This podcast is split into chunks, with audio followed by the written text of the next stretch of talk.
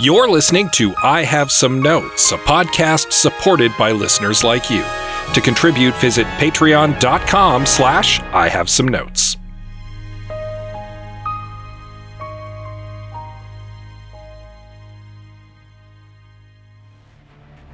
Greg, we want to do an episode about a recent documentary that looks at gender disparity in Hollywood. Oh, totally. Important issue. You got it. Show is yours. Damn it. That didn't take any convincing at all. Disappointing. I really wanted to crush his soul a bit. Well, I guess we could brainstorm a list of other ways to crush his soul and give them to Aaron. Ooh, I love that idea. No notes.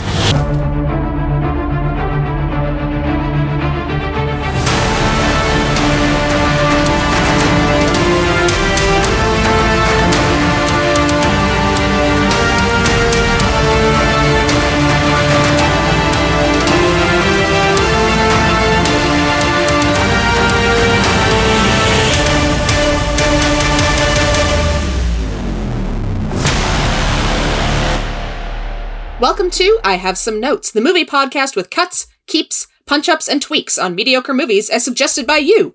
I'm your host, Glenna Showalter. I'm Anita Bourgeois. I'm Erin Beaver. I'm Danica LeBlanc. And today we are doing a episode of side notes, so we're not actually doing any of the things I said in the intro. we're not we're not punching up, we're not cutting, we're not keeping. We're just discussing uh, a movie and uh, the the associated issues that come with that movie. We are talking about This Changes Everything, which was released September 7th, 2018, uh, directed by Tom Donahue. And it is a uh, documentary that analyzes dis- gender disparity, specifically in Hollywood, uh, both on and off camera. And it was actually Anita's suggestion that we do this movie. So, Anita, I want you to to give us a little background on what uh, what inspired you to suggest this for us. Yeah, uh, this is all my fault. Here we go. um, I, I found this documentary on Netflix and it looked really fascinating. So one night I sat down and turned it on and went through it. And by the time I got to the end, I was I was crying and I was like, this I need to do something about this. I need I, I need to talk about this with with other ladies. Like we we need to have this discussion. It, it suddenly felt very very important to me. Uh, so the next day in the car, I said to my lovely husband, I was like, I need you to do something for me. I need you to get me an episode of I Have Some Notes. I, I need other people to watch this documentary, and I need to get all the girls together so we can talk about it. And so now here we are. Yeah. Here we are. Yeah. Um, it is funny. I do have a list of like featured uh, actors and uh, interviewees, but there were so many wonderful people. Mhm. Oh my Um, goodness. To list everyone that showed up in this documentary would take a really, really long time. hmm But some some names, uh, just for if anyone's interested. Uh, Geena Davis was a a big part of this documentary. Uh, Shonda Rhimes, Tracee Ellis Ross, Jessica Chastain, Patty Jenkins, Rashida Jones, Meryl Streeps, Meryl Streeps, Meryl Streep. um, I, I I pluralized it because there are just so many more. Uh, there are so many streeps. so many Streeps. It's actually Meryl's Streep. Uh, I don't know if you know this.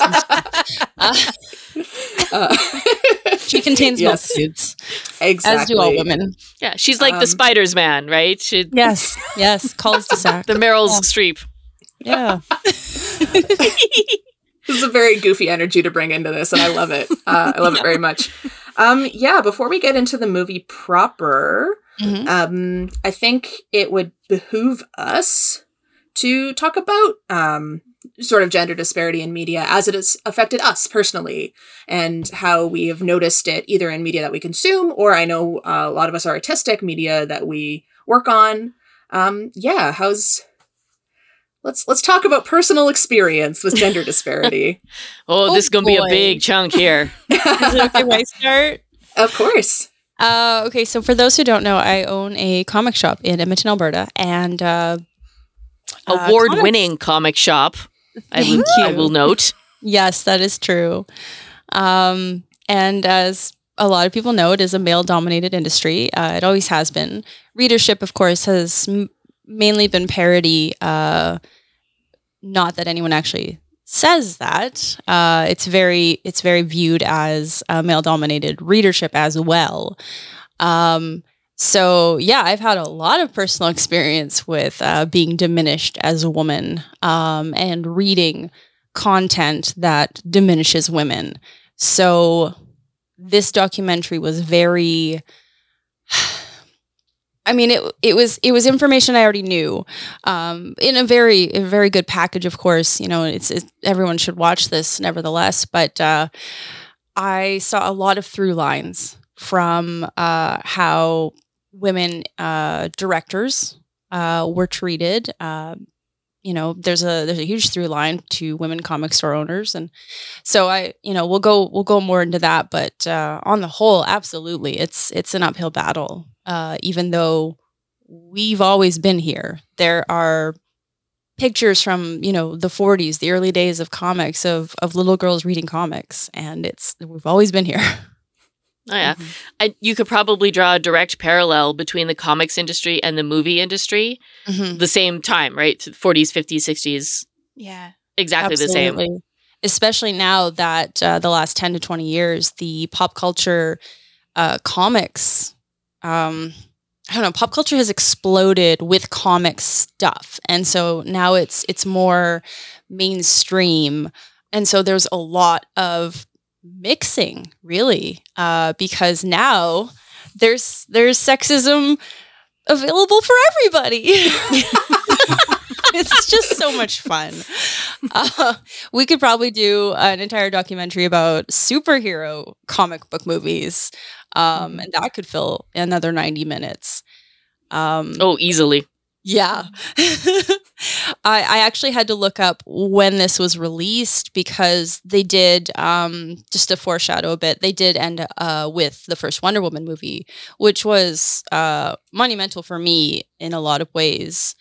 But it made sense in that point in time. Um, obviously, four or five years on, it's very different. I think it would be a very different movie. Um, a lot of things would, you know, the more the more things change, the more they stay the same. There's there's that saying for a reason. Um, a lot of that would be the same. It has not changed in five years. Has not changed in fifty years. Um, but I I liked that they ended with it because at that time in 2018, 2019, that was an uplifting moment. That was uh, a hopeful, maybe things are going to change, at least for superhero movies. It didn't really, but we can keep hoping. I- It's a start, Yes. right? And you have to start somewhere, and it's it's better than nothing. It's not as good as it could be, Mhm. right? But you have to take it by inches because that's all they're you know that's all the the men are gonna give you you know like some of them, yeah, i guess it had to be someone to start that that uh you know the the the man haters club phase. So it's gonna be me whatever that's fine. Uh if we get weird comments on this pot on this post then i'm okay with that. It's fine. Uh they know where to find me. Seriously i have a brick and mortar you can come talk to me. I do not care about your bs it's true. Danica is the best person I know for handing back the BS that gets doled out. mm-hmm. You're my hero. we have to be strong because we come up to to so much of that it's not just it's not just comics it's not just movies it's not just video games but it's women have to be stronger because they're put up they're put up against so much yeah, there's a whole wall of unfair out there. Mhm. yeah like we're never going to be able to fail up. What's that like? I don't know. I've had to work hard for everything i've gotten. It, nothing is an accident. Nothing is oopsie daisy i guess i have a sexual harassment claim but you know what? I'm the ceo now so it's fine. Can you imagine? Oh my god. I know. Equal rights for women, right? Sexual harassment claims. No, I'm kidding. Um, Sexual harassment for all. hooray! Oh no. no, no, No, not for that all. solves nothing. That let's solves not do that. No. Yeah, um it it's funny that you bring that up, Danica, because I uh, I work in the video game industry, Mhm. and uh, we have a very similar uh, kind of a disparity. Um, I remember when my company was really excited when they hired uh, enough women to have twenty five percent women working at the company, which is like Yay. we're still, you know, vastly underrepresented in the industry. Um, Mhm. I, it was it was very I was very struck by um, I think it was Alan Alda who said it in the in the documentary that once a job becomes uh, money making, then it becomes Mhm. a man's job, Yep. and we're really seeing that in our pop culture. I think. Oh, 100%. Yeah, absolutely. It's it's um verified. The that entire segment about women directors in the you know the teens and the twenties was mind blowing. hmm I have I have a note basically commenting on how oh so when talkies started they took opportunities away from women and then of course my cynical side is well men didn't want to hear them speak you don't want to hear an uppity woman don't you well Yeah. that's when they go away and that's I I hate to I mean it's probably true like It, It- it only know- takes uh, the part in the documentary where they talk about how uh, when the talkies came and they required a whole bunch of money to do the conversions and Yes. therefore linked the movie industry with the banking industry. mhm It only takes one man in a position of power to say that he doesn't want some uppity woman mhm speaking in his movies, and suddenly there's this domino effect mhm that infects the that affects the entire culture of our planet. So there is a straight parallel between um, the movie studios moving to sound stages, literally putting up walls, and the comics industry creating the direct market in the 70s, literally putting up walls. Because before, comics were in drugstores, comics were everywhere. They were on newsstands, they were um, open source, if you will. Right. But the moment we started building comic stores and i say this i have one so it's still it's a good thing you know the comic store is really good but in that specific uh, instance we built walls hmm and we created buildings for comics and suddenly you had to pass a test if you were going to come in you had to have a penis if you were going to come in you know you couldn't just go to a newsstand and get you know your your newspaper and you know a superman comic it was um that- Suddenly, you were a specific destination. You were a boutique store. Yeah, and that's it, it's good. It works for a lot of industries and it works now because we're fighting against it. But yeah, like it just felt like men were creating their own clubhouses. Mm-hmm. So of sound stages and basically saying, "Well, no, we don't want women directors. You're just so I don't know, moody or whatever."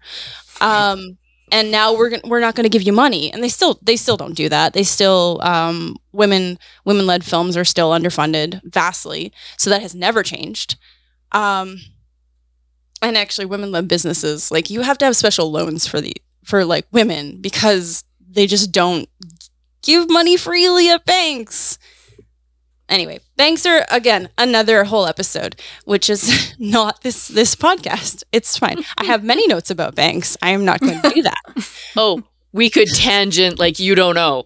I know, I know. But Well, like and- that would have blew my mind because I was like, Mhm. that's what that's what comics did too.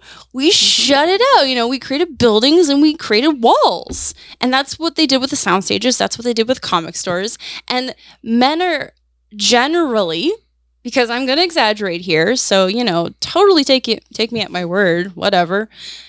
They generally want to create their own spaces and say, "No, no, you don't come in here." And then when we try, it's like that much harder to get into it. Erin or Anita, do you have? Um, I was any- I was waiting for Erin. I thought it was her turn. Yeah, sure. I I mean, I don't like this affects I just remember my mom even telling a story uh even something like farming, which is, you know, traditionally the woman might be on the farm, she's taking care of the kids and, you know, getting supper and everything. But my mom went in for a part one time for I can't remember what. And they wouldn't the guy the guy at the part store wouldn't even serve her.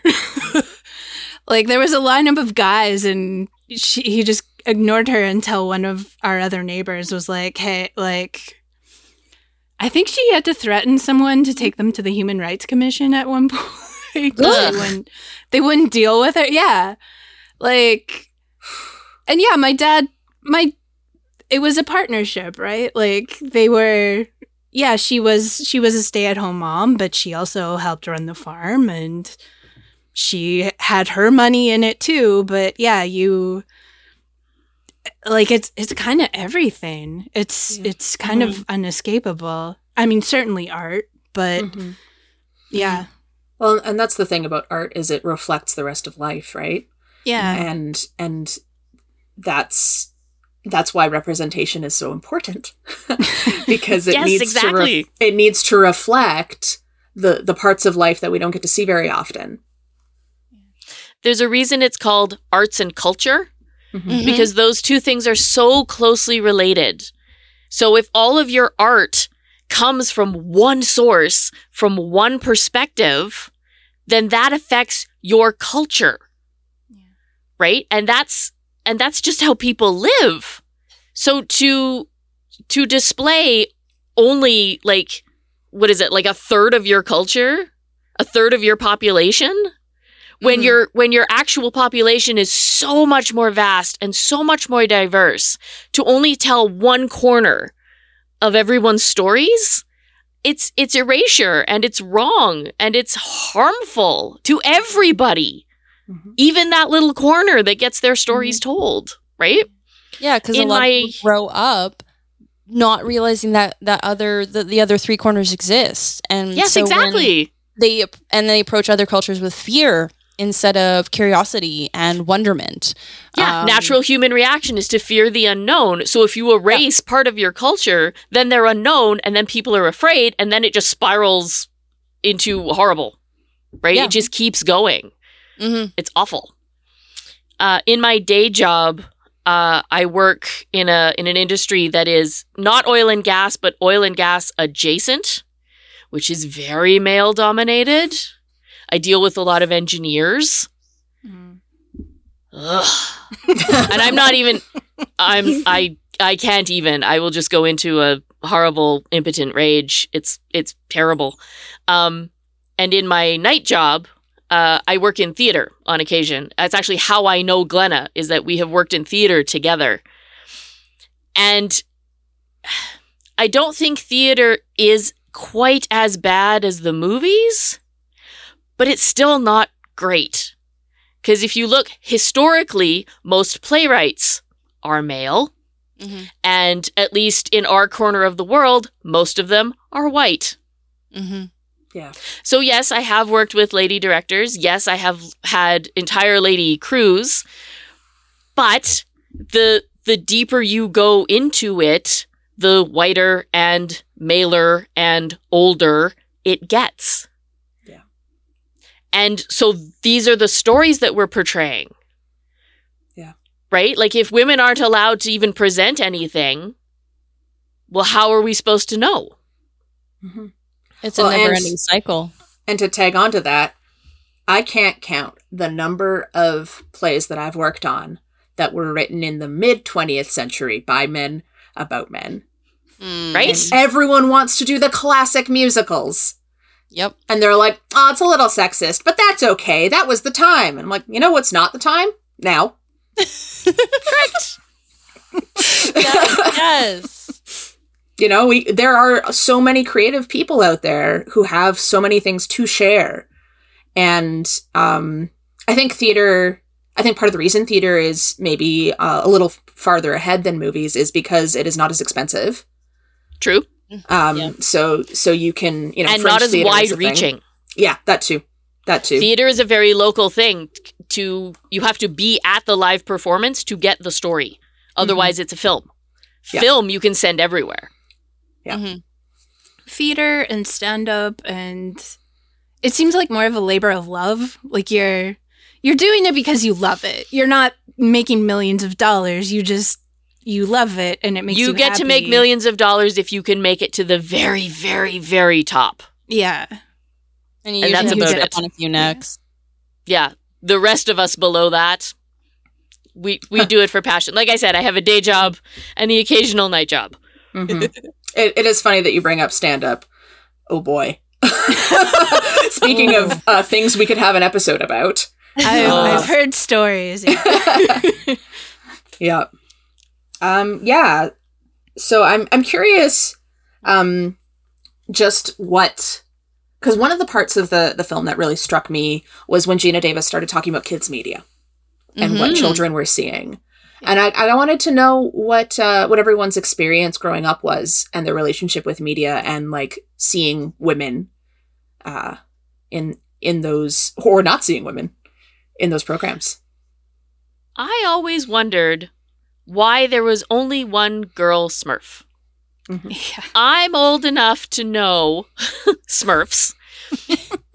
and I didn't have uh I didn't have the experience or the language for it at the time. But why was there only one girl? It's it's tokenism. It's absolutely tokenism and she is absolutely built around the male gaze. She's pretty, she's blonde, she was made by magic. Yeah, she's wearing heels. right? Yeah. And that's that's something that I never really noticed until it was pointed out to me because it was so common. Mm-hmm. The token girl. Yeah. Even nowadays in modern cartoons where everyone's like, "Oh no, it's better now. There's cartoons for girls." But if you look at the cartoons that are just aimed at children in Mhm. general, right? Not specifically boy, not specifically girl, they're still very very male centric. Mhm. Yeah. There's still the formula of a team with Yeah, one girl. with just Maybe one two girl. if they yeah. There's some I mean I I'm trying to think of it cuz there's some like my daughter loves Peppa. Um Peppa's actually a really good example because there are lots of girls and boys in Peppa. yeah, and it's it's pretty it doesn't seem f- focused on uh, it feels like little boys could like Peppa. I'm not I'm sure, not my son likes Peppa Pig. Yeah. Both of my kids Um, like Peppa Pig. It's just kids going to school and having kid experiences. It's not princesses, you know, that kind of thing. Yeah. So, yeah. But you look at something as as really popular as uh, Paw Patrol. Paw Patrol is actually aimed at all children, but there is one girl Paw Patrol that- is what I was thinking. on of, that yeah. on that puppy team. There was one female dog on that puppy team. Yeah, it follows the formula. Yeah. Sometimes they bring in a couple more. There's some lady characters. The mayor of the town is a black woman. So yeah, great, but you could have so many more. Yeah. Yeah. And again, that it feels like tokenism. part of the reason that I was so struck by that is I remember like I had a very similar feeling growing up um, to you, Anita, as like why is there only one girl?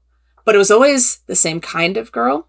Um, sh- Uh, especially in the types of cartoons I would watch is like okay, there's the girl and she plays sports and she hangs out with the boys and she doesn't like dresses and she's really tough. And if there is a feminine girl who likes pink and shopping, she is mean and she is rejected.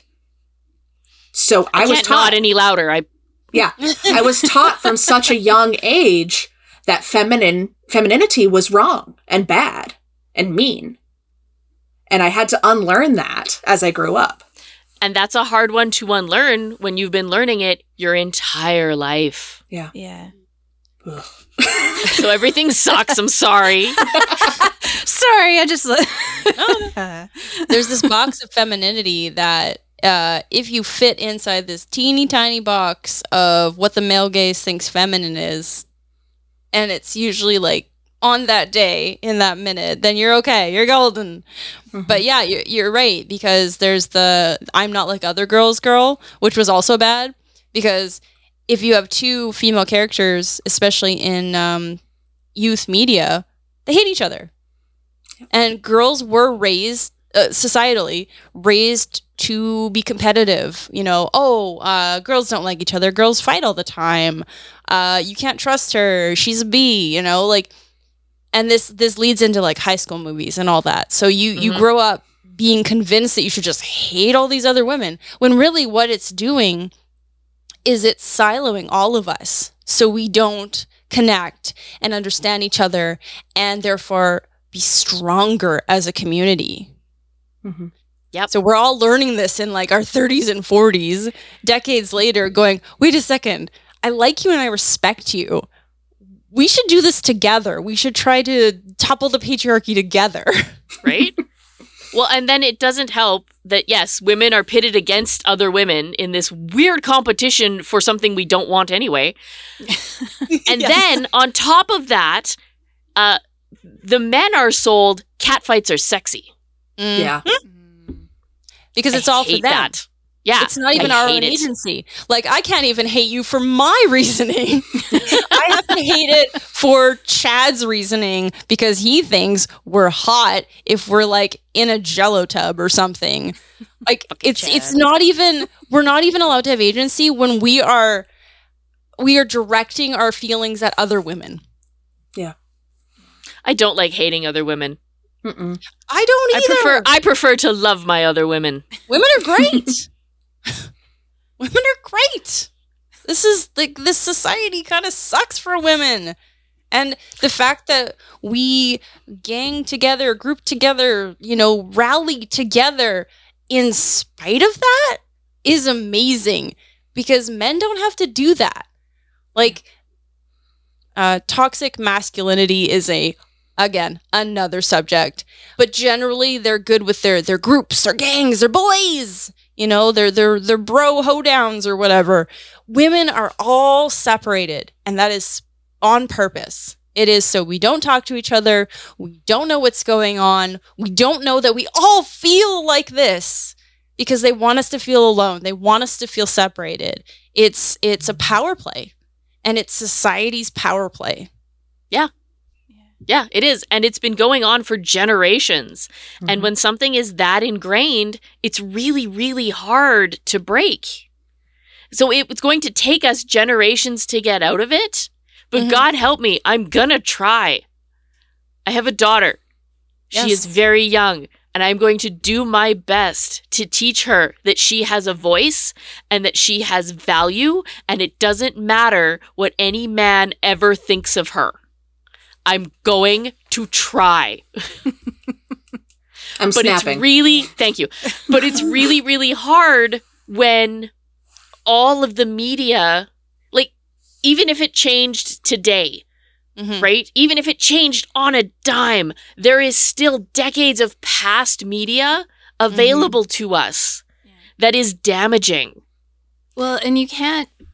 You can control what you bring into your house. But Yes. as soon as the kids go to day homes or yes. or elementary school, you don't know you don't know what influence they have. Like other kids might not be getting that or you know, you you can't or they start watching, you know, their friends are watching a show that you are like, "Mm, I okay, not crazy about that. But you can be yeah, like I I try and be like liberal hippie mom at home, but I once she gets out, I, I don't know. I can't, I, and I don't want to control her because that's weird too. But you, you know, you you kind of have to walk that line of Yeah. like I, I can't control what you're watching, but let's talk about this because oh mm-hmm. boy, yeah. this is horrible and wrong. I am a big fan of old movies. I really love old musicals. And it's it's hard to watch them sometimes cuz sometimes they're really bad. like like oh it's oh it's really bad. All right. Well, why don't we uh, focus a little bit more on the documentary itself? Um, Yeah. I know we've we had uh, big preamble, sort of, you know, talking about our own experiences, which I think is important. I think it gives context. Honestly, Um, they're going to be scattered all the way through as soon as we talk about something relevant to anything in anyone's life. Oh, absolutely, So, It's all good. absolutely. Um, yeah. So the film covered a lot of topics uh, in regards to gender parity. Uh, we talked about actors, we talked about writers, we talked about directors, um, and and talked about the history of filmmaking. We we mentioned that uh, we were talking about silent movies earlier, um, and how there were way more women in the industry that then got pushed out when talkies were introduced. Um, and the, the the film also talked about a specific legal action that uh, women in Hollywood have tried to take in order to. are you talking about the original 6? There's the original six, and then there's uh, the one that happened in was it 2015? Mhm. Uh, yes. Yep. 15, 17? 15. I watched it last night, so it's fresh. Oh, there you go. I had to watch it in chunks uh, recently to refresh myself because mom reasons. Yeah, fair. the the part about the directors guild and Mhm. and the original six was really fascinating to me because these women were basically doing the same thing that Gina Davis had done when she started her study on children's media. They went through and like did it the long way because they had to, uh, manually looking at all of the numbers and saying, "Look, like here is the discrimination. We can see it, right? Here are all, all the comparisons."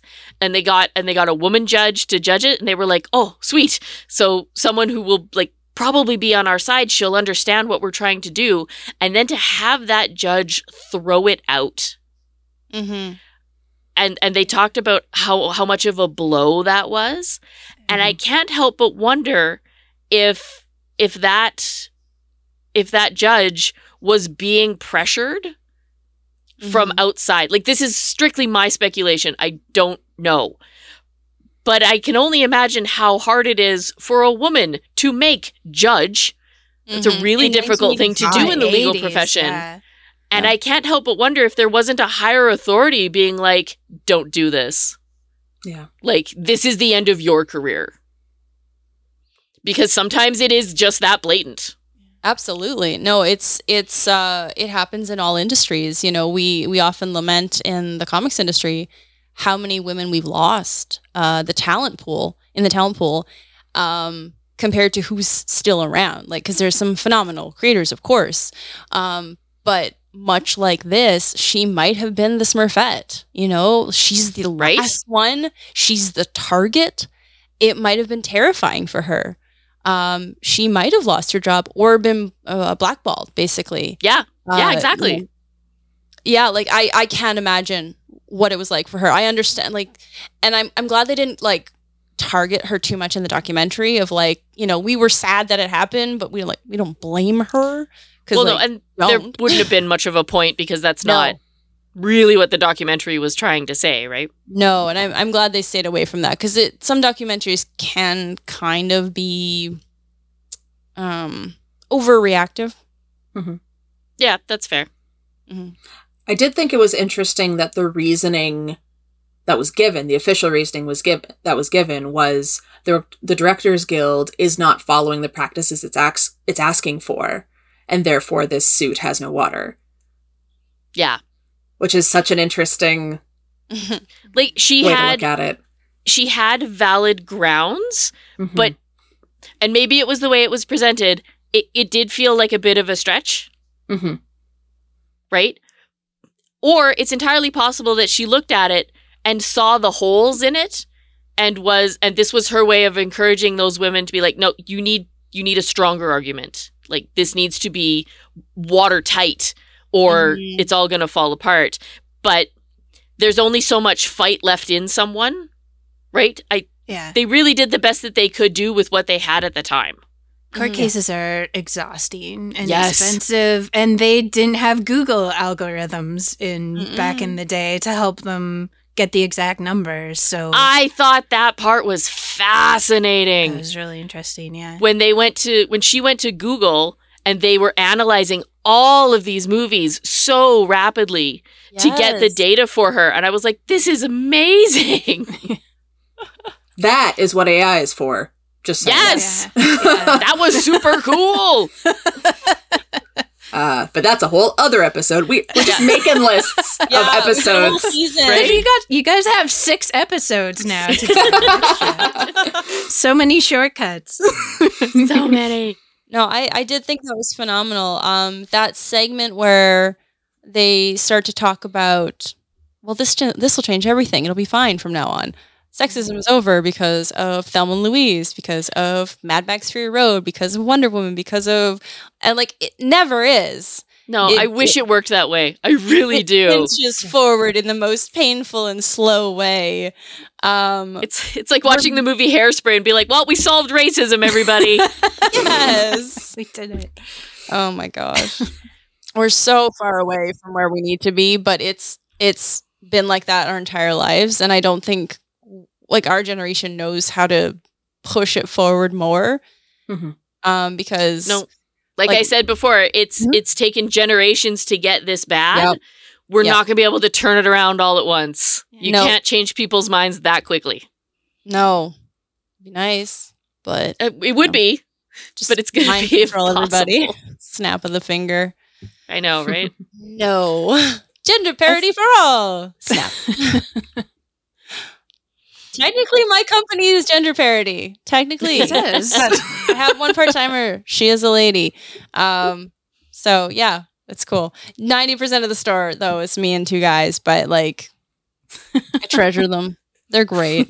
They're amazing at their jobs and they're amazing humans. So like, Sorry, Erin, you were going to say something? Oh, I was just wondering. It would be interesting to see something like what, because I was, I I actually just went and checked out uh who I follow on YouTube. It would be interesting to have a follow up to see like who's making money on YouTube, who's Mm. making. 'cause oh, there's a lot of money in that too. yep. I know I follow a ton of women, but I, yeah, I don't know. I, I don't know how it equals out because you're you're a creator yourself. You're not always in a network. You're not. Yeah, I don't know. and that one is so so different because the money comes after, Yeah, yeah. right? And the algorithm is so um instrumental in determining who sees your stuff. yeah. Uh oh, So ha- sorry. Go ahead. Uh, just in regards to, to YouTube, also hello everyone, producer Liam here. Um, I was thinking a lot about uh, internet media while watching this as well, and I think the thing I found most profound was they were talking about how you know by showing these stories from males' perspectives for all those years feeds back into the culture. We now have a self-regulating system where wi- even though the internet should be the wild west where literally anyone with a microphone and a camera can create content they are still regulated by the whims of men Yeah. by the way women are hassled off the internet. Mhm. Um, that's why Lindsay Ellis doesn't make movies anymore. So now the gatekeepers aren't producers and network or networks who can either step up or uh, claim, you know, uh, uh, whatever it when you shrug your shoulders and go, uh, um, whatever whatever it might be. Um, we've now built it into society where like regular people gatekeep, and so that yeah, I Mhm. just I want to. That's the thing that that struck me the most uh, when I was thinking about the long term effects of that was yeah. Um, it's not any better on the internet, even though there's literally no reason it shouldn't be because yeah. anyone can use the internet. Well, entertainment on the internet is basically an offshoot of Hollywood, Mhm. right? So we're corrupt at the source. Yeah. Mhm. Uh, I want to talk about FX. Oh yes. Oh my God. Yes. I want to talk about that because that part was amazing. I was so I was so down watching this because it's it's hard to watch something it's hard to be presented with something that you've that's been in plain sight the whole time and you don't always see. Mhm. Like so much of this gender disparity was right in front of me and it had never been pointed out. So when that one journalist put together all those stats and put it out there, be like, look, FX, you're the worst. You hire, you are like all white men. And the guy at the top was like, we are? What? oh no.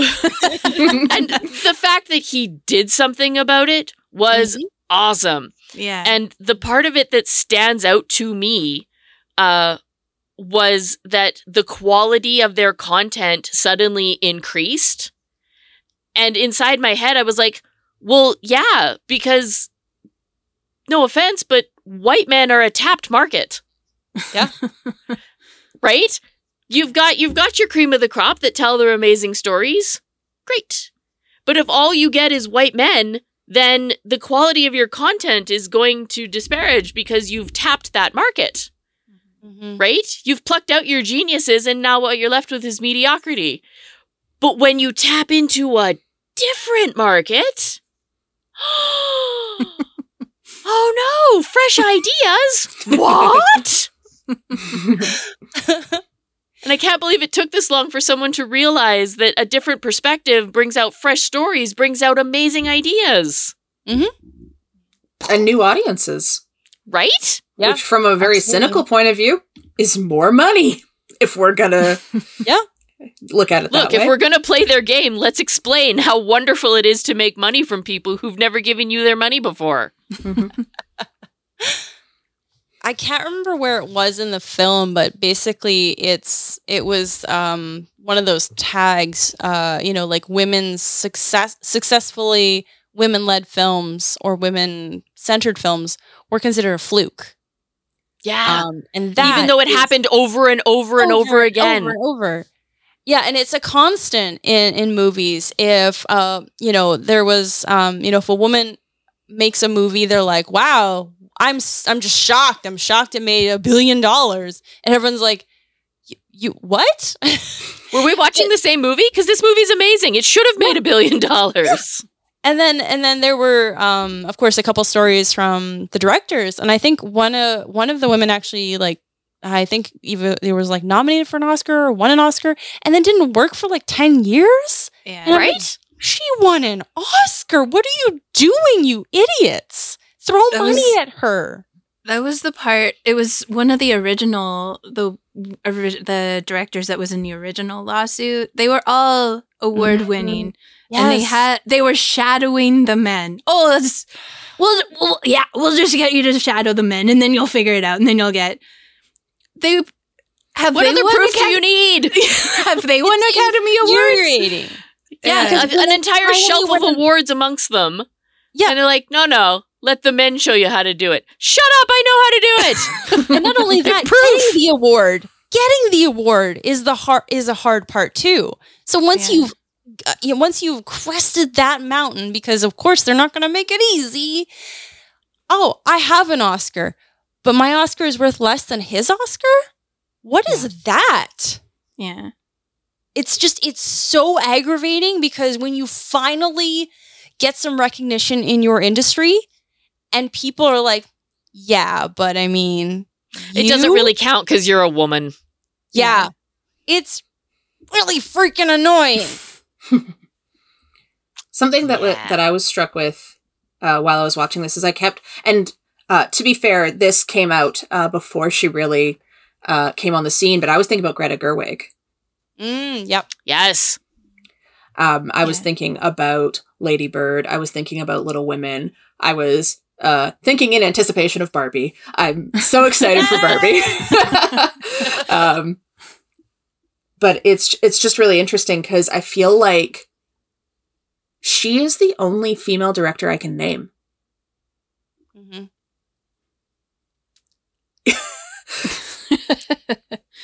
Like, Huh. I just Yeah. drew a blank. That's Right? good. That's good, right? That's like there were the women in this in this documentary that I now know the names of, but but Mhm. the only it's like oh think of a women director, like Greta Gerwig. Yeah. Yeah. And, Yeah, it's and, like, oh, and then that's it. Yeah. yeah. Well, again, if you don't let them come to the table, Oh, what about uh, Sofia Coppola? Except, what has she done lately, though? Like, I don't want to. I don't want to be like, "What have you done for me lately?" kind of thing. Like, I, I don't know. I have not seen things in a while, but that's that's who comes to mind for me.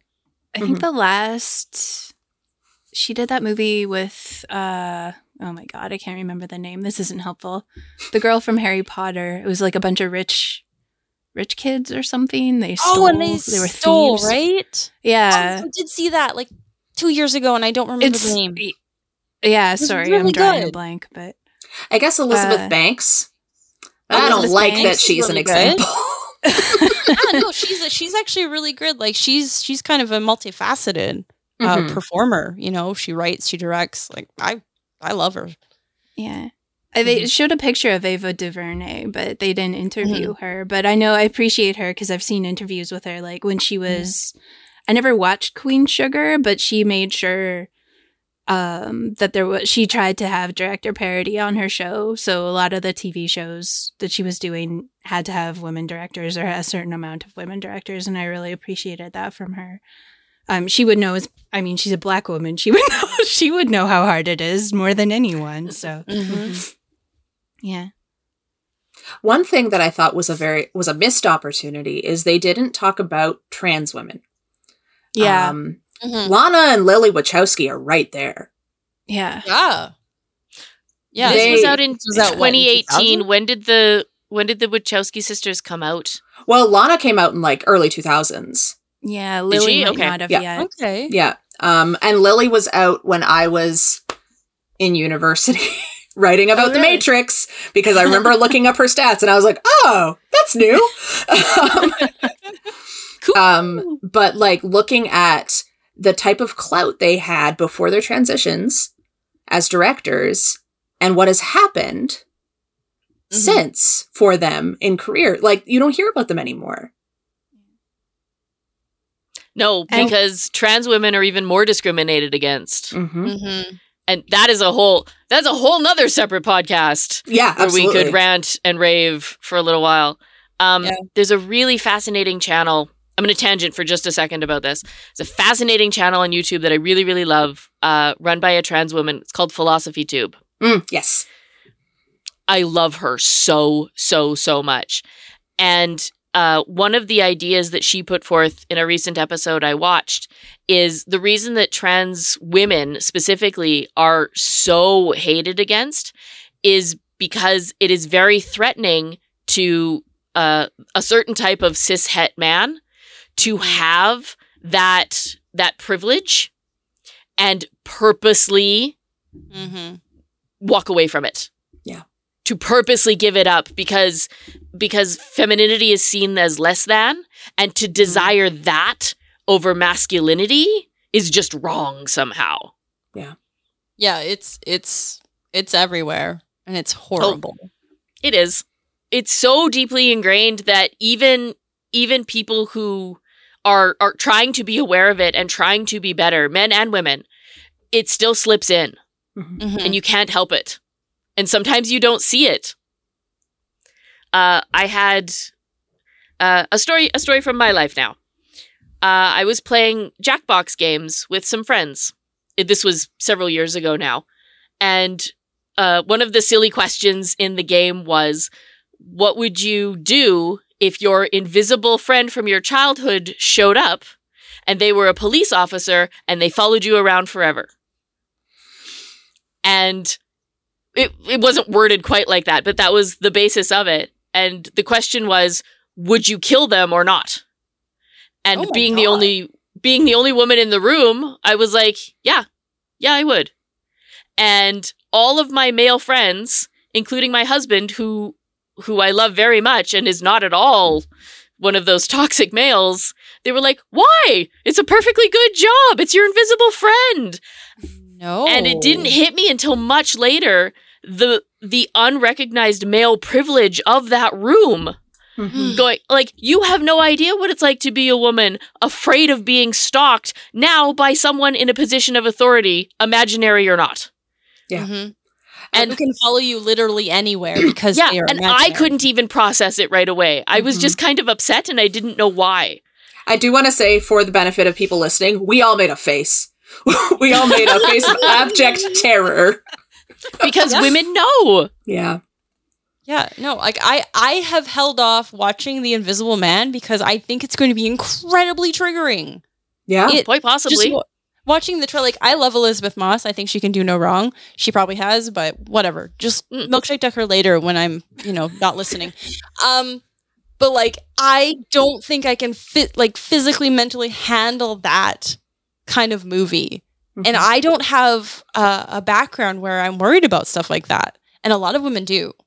A lot of trans women do as well. Yeah. Oh absolutely. So I just the you know this this question just takes me right to that movie where I'm thinking I really want to support her and I want to get into kind of more uh, like horror films and all that.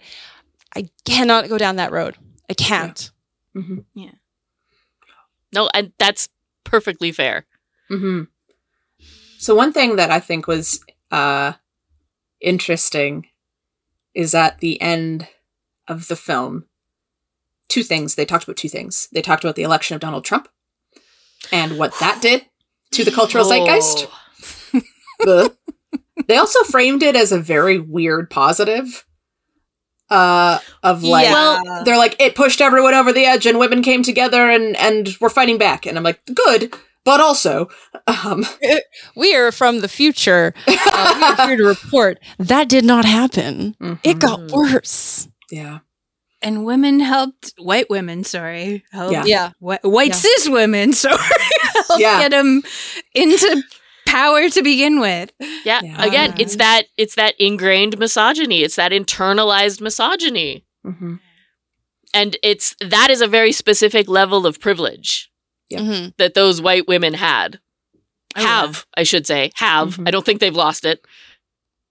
You know, it actually kind of reminds me uh, of the the Joss Whedon way of treating women. You Mm. bend them until they break, and only then can they be stronger. But you have to break them first, and that's yeah. The way you were describing that, Glenna, that's the way the movie ended. It's Mhm. oh well, it got so much worse. But you know what? We're gonna rally. We're gonna get through this. We're gonna wear our pussy hats, and everything's gonna be fine. Um, no, it won't, because sometimes trauma happens and people die. And like it get, things get so much worse. And you know what? We're waiting for it to get better and that's great. We're rallying for it to get better and that's great. But like you it's not just going to be like okay guys folks not guys. Okay folks it's like really bad right now. Um we're all in a hellscape but you know what? This is just going to bring us all closer together. It's going to be fine. No that's not the way the world works. As much fun as that would be to just I'm going to say it over and over and over again. Baby steps. I know. That is that is my grip of hope. Baby steps. I support that, but yeah, like the way the movie ended was like it's going to be okay. We we elected the garbage human piece of garbage. I'm not sure if we can swear on this podcast, probably, but I've been trying to be very good about it. I'm I'm a big swearer. Uh, I'm a cuss master, so um, it's just it's just that's not what you do. If you want things to be better, you don't elect someone who touches women without their consent. You don't elect someone who um, sees um, certain people as lesser. You know, you elect someone who's going to help all of us. That's the the goal of you know that's the idea of government. That's what we all want government to be is is the the best of us, and it's not. So I love, you know, I really I did enjoy that movie. Um, my my first note that I wrote down was this all makes me very mad. And that was about 15 minutes into the movie and I'm amazed I got that long before writing that down. Um Oh, so much of this documentary made me very mad, which is why I wanted to bring us together to have this conversation. Mhm. and that's because good. women women need to create, and if we need to take over a man's platform to do it, then we will. and we have many times. Mhm. Definitely. And we will continue to prior do so. anyway, sorry, I'm just kind of buzzing because uh, um, for the listeners, Alberta just recently had their own election, so we're kind of vibrating off those horror vibes of things are really bad right now, kids. But you know what? You know what? It's looking up. It's gonna be better. We're just gonna rally and no baby steps, ground Baby steps. It's, You know, you got to change. we're from the very slowly gonna wait for the previous generation of hate to die out. Mm. So that we can replace it with another generation that has more love to it. And then the generation behind that will have even more love to it.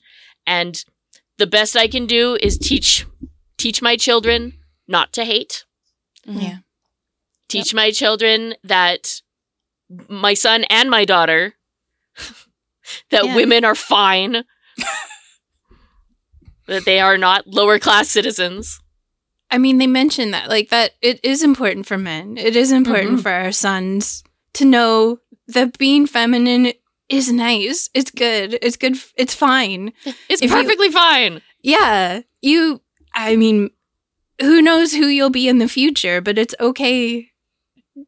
It's okay to to have feminine aspects or Yeah. it doesn't make you less manly Mm-hmm. It, you know, like this is it's killing our it is killing men. It's killing Yeah. it's killing it's poison. Oh, this is a conversation I've had with people many, many times over that toxic masculinity is toxic to everyone. Yeah. Yes.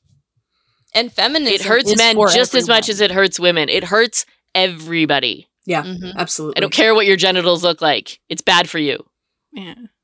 No, it's it's it's not a math equation. If you put Mhm. on nail polish, you don't have to subtract man points. No. That's not how that works.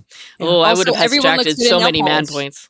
Everyone looks good in nail polish. It's fun. It's shiny. I think Yeah. everyone should Yeah. wear it. I don't know. You're- if you you're want allowed to to- sparkly. You're allowed to like colors of whatever, uh, any color Yes. you want.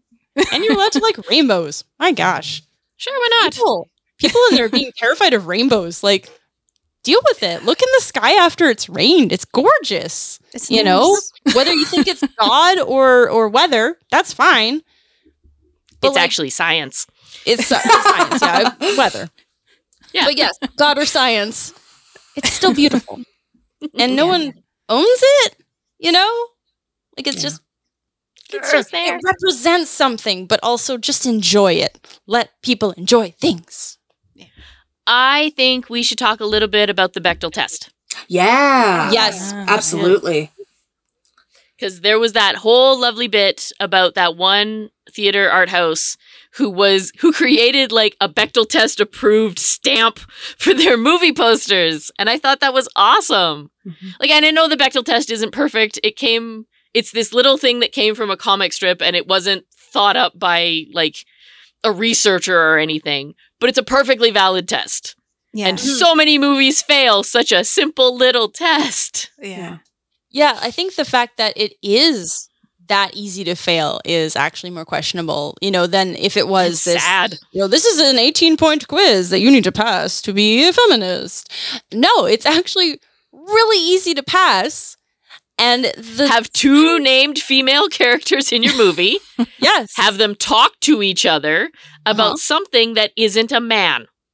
Yep. And if they talk about nail polish, you've passed. Amer- yeah, American Yeah. Hustle. That's You what I did was it. Yeah. Pin- pinnacle of feminism, American Hustle. oh yeah.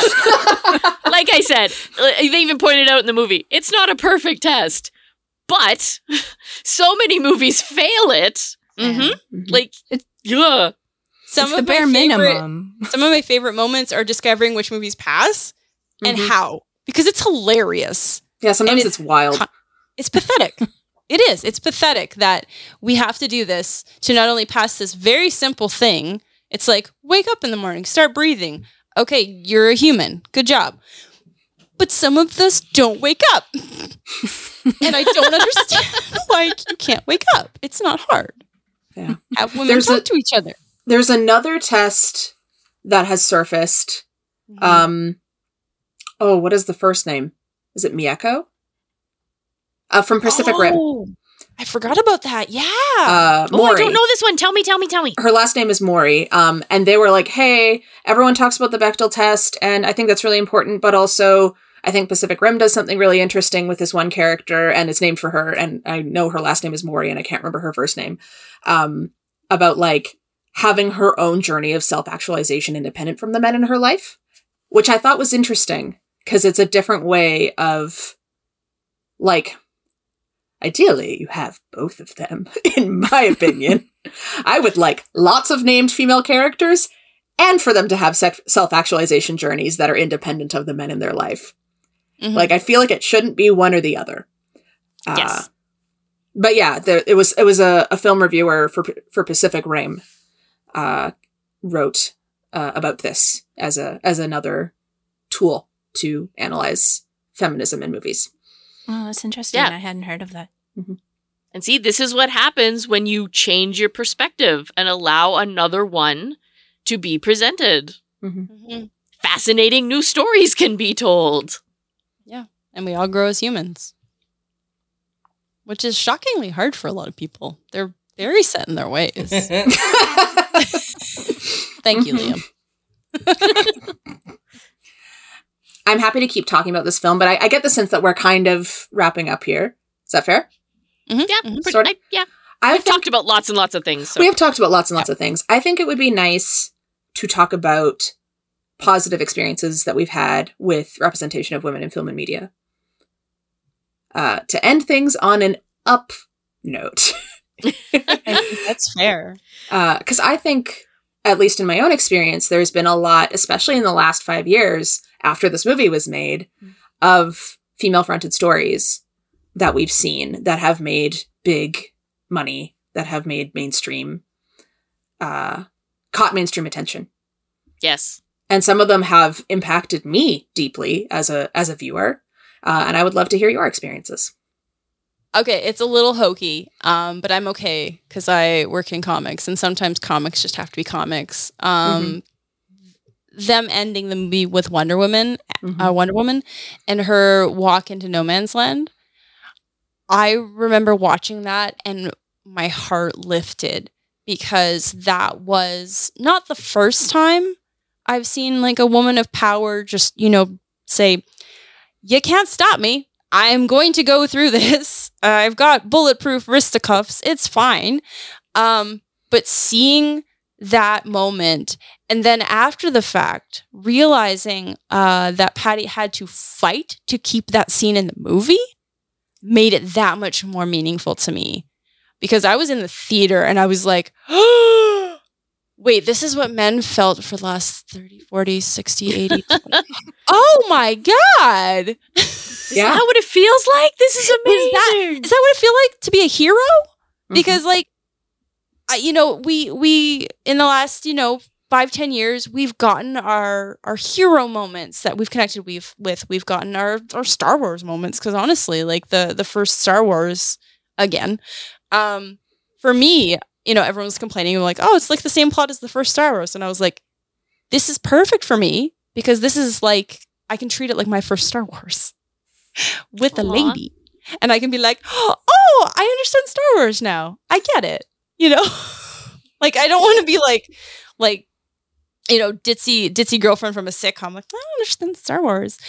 But like if I got what they felt in the theater in the 70s, I understood. I was talked to like men have been talked to in the theater for decades. Um, that Wonder Woman, Star Wars, uh, Ghostbusters 2016, which we have an episode Ah. on.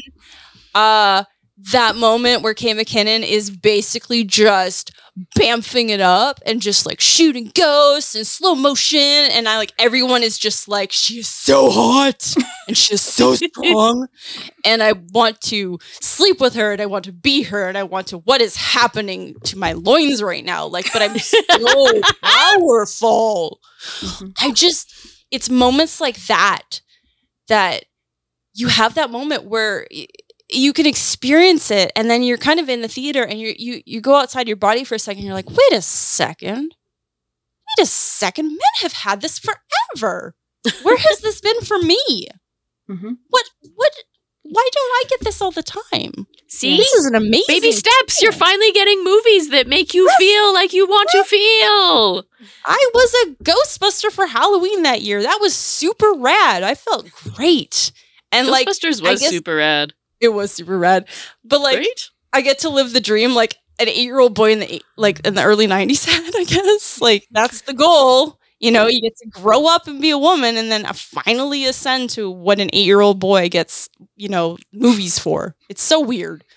Um but I'm so jazzed about it and I want more of that feeling, you know, even even though yes, yes, I'm cynical like 99% of the time, but those two, those 1% of the time that I can be like I am in this moment authentically and I you you are just feeding me this message. I'm good with that. I'm good with that. I will take it because we don't get that.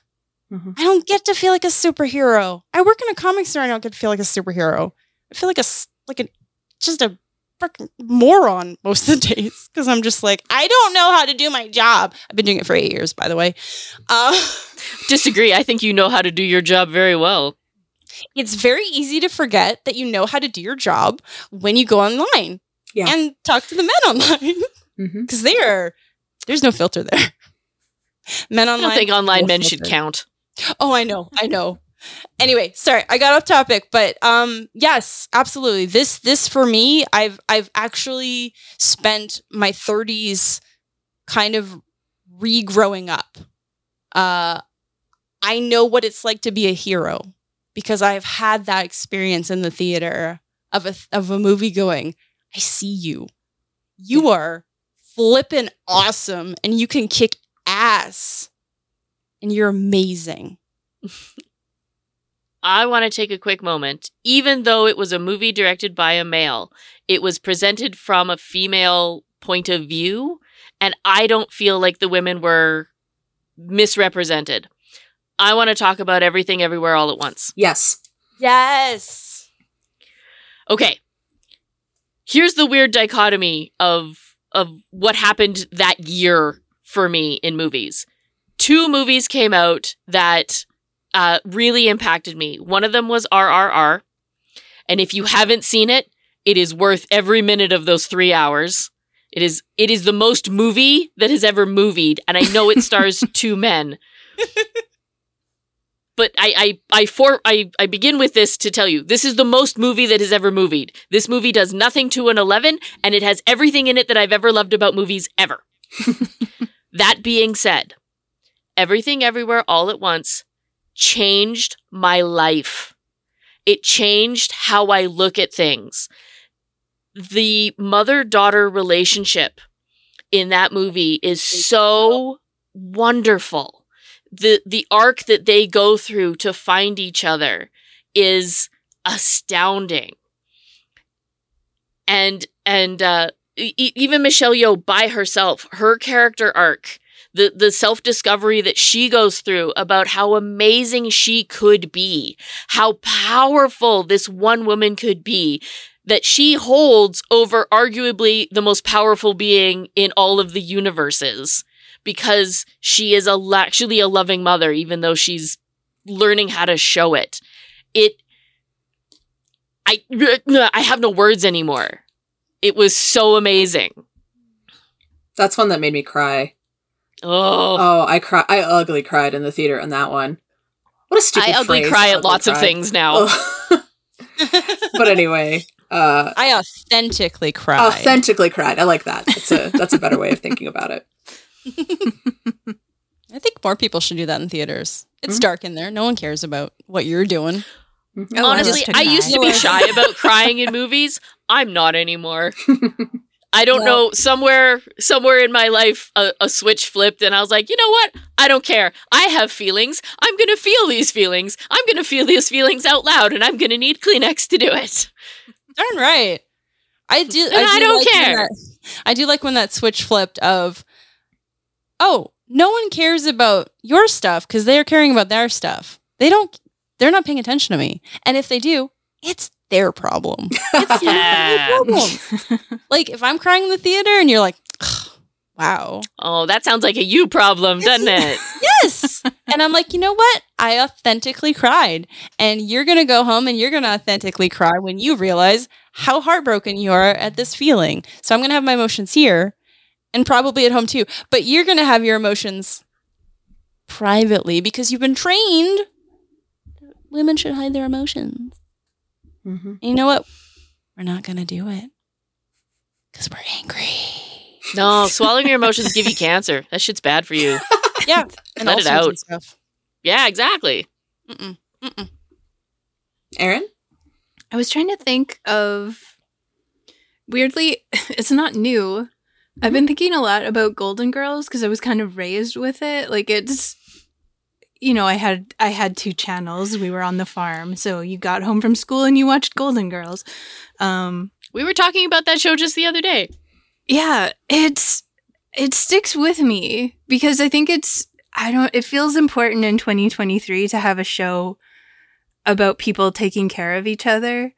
I was laughing with Mhm. some other friends about uh, how I want to start like a, a type of collectivism based on Golden Girls. but it's just like, yeah, it, I mean, it was at the time they always talked about, oh, it's older women. You don't see that. And they they all live together and they do, they sleep around and whoever. But like they they shared everything and they took care of each other and that I think about that a lot lately.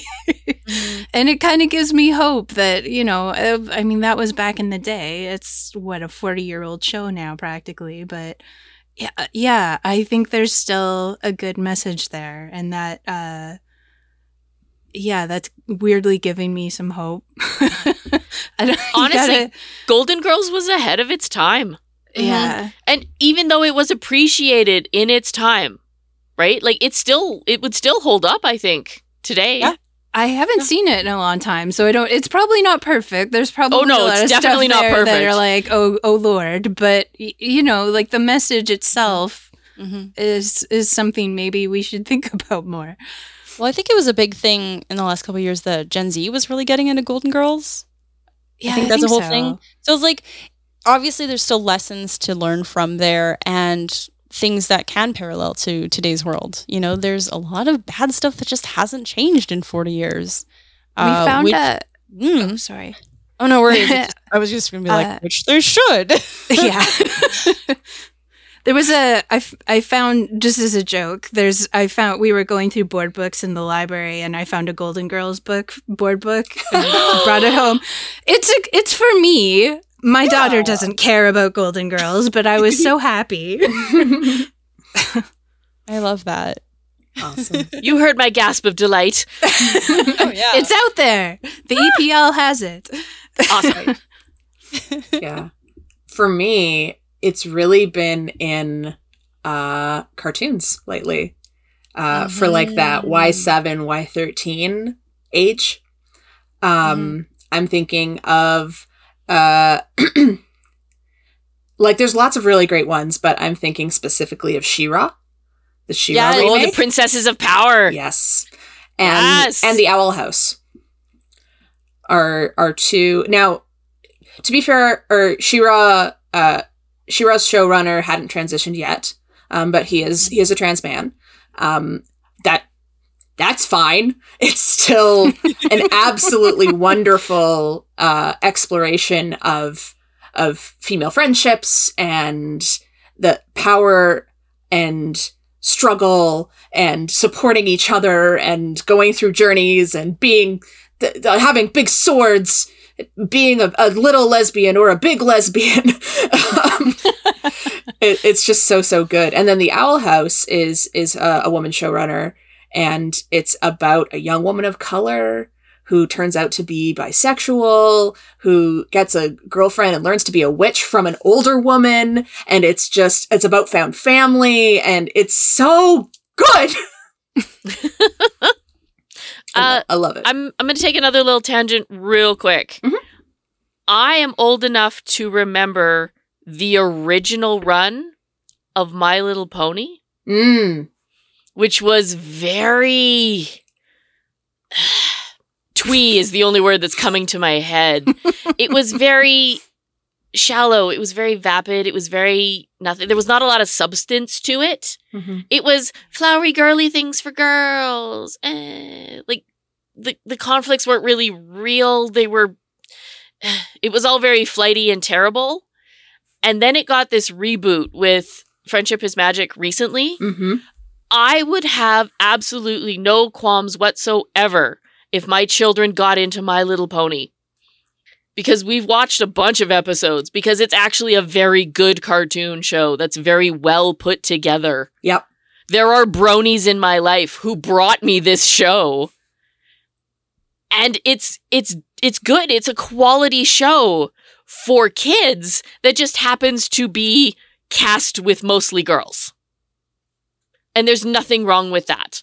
Yep. Um you mentioned Lindsay Ellis earlier Mm-hmm. about why she doesn't make YouTube content anymore.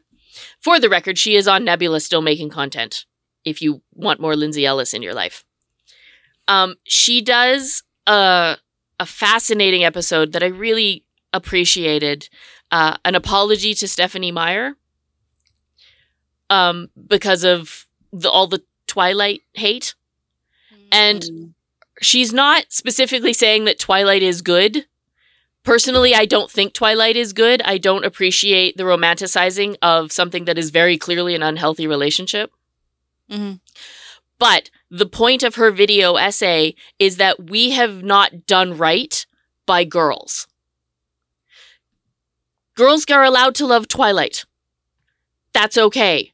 The reason, and she's positing that the reason Twilight got so much hate is because girls liked it. Yeah.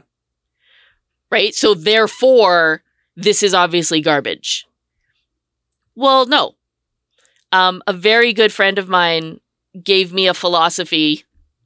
Not specifically, it's his philosophy that I've adopted because I agree with it. If some if somebody likes something, then that thing has value. That doesn't mean it's good, but it means it has value. There are millions of Twilight fans out there. Twilight has value. It has done something for somebody. And I hope that something is positive. But hating on something just because it's for girls or because girls like it is BS. Yep. Yeah. It happens so, so much. The moment something is targeted towards girls or women, people just turn on it. Like mm-hmm. it could be the same product, and somehow it was like, this is targeted to boys, this is targeted to girls. We could do like the same thing in like alternate universes. It would be the same. Like the boys would be like, yeah, I love this, so great, woo.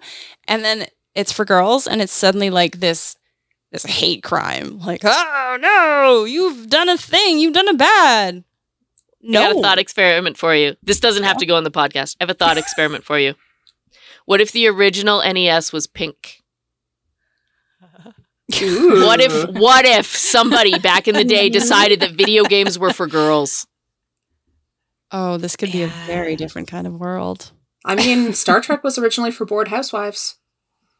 Yeah, yeah. Hey, I'm a Trek fan because of my mother. Mm-hmm. My mom watched Trek, so I watched Trek.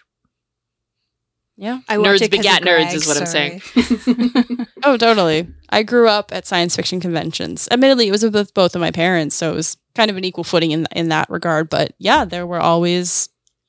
I mean, there was always pretty much parody when I was there, but I mean, I was a kid, so half the time I wasn't paying attention. Yeah, fair enough. I grew up around my parents' friends. Yeah. Okay. Well, we're hitting the 90 minute mark, and I know we only Yeah. have two hours of recording on Danica's track. So, uh, We should probably do our end slate stuff. yeah, is Mm. there anything else that we haven't talked about that anyone wants to bring up? No, I'm pretty happy. No, it would just be bitching at this point, complaining about all the horrible things that have happened to me that I now recognize were horrible things. Mhm. yeah, Yeah. And I don't want this to be a man hating episode because Yeah. that really wasn't the point. No, oh absolutely. no, I came into it like that. I guess we'll have to edit my stuff out. That's why I came. it's Okay, look, we'll end recording and then we'll hate on the men. Mhm. And then Liam won't feel so bad. No, I was gonna say that's why I came too. Men am I suck. right? Let's talk about it. They're the Yeah. worst. I, Welcome to Side Notes. Let's talk about why you're terrible. Uh, all right. Two hundred and ten dollars per hour. This is therapy.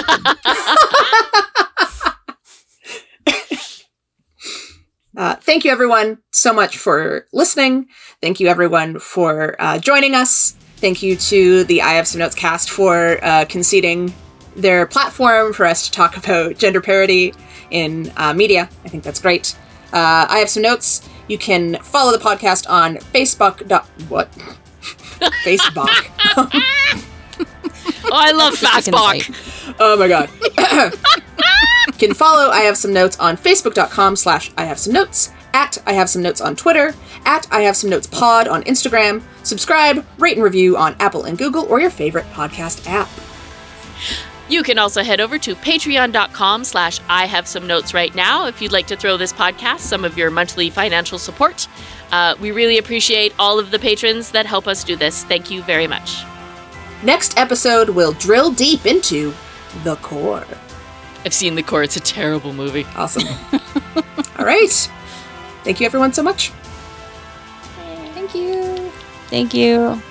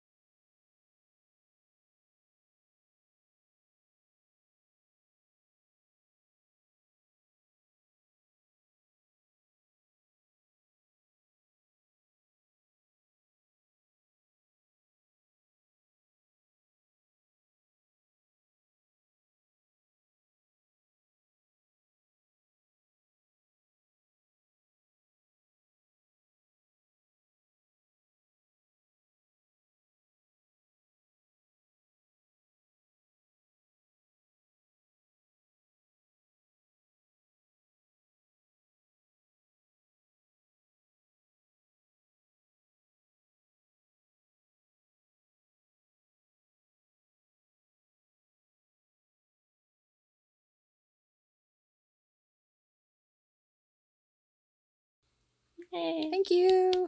Thank you. Thank you, thank you, my fellow lady podcasters. This was um, this was really important for me. Mhm. Aw. Oh, Like I said, I made it to that end of the documentary, and I was in tears, and I was like, I need, I need to put something out in the world. This needs to happen. I need, I need these people together. We need to talk about things, Awesome. Thanks very even if it's, even if it's just a bitch session for an hour. I need, I need this to go out. So thank you for indulging me. I appreciate you. Okay. thank you. Shall we stop recording?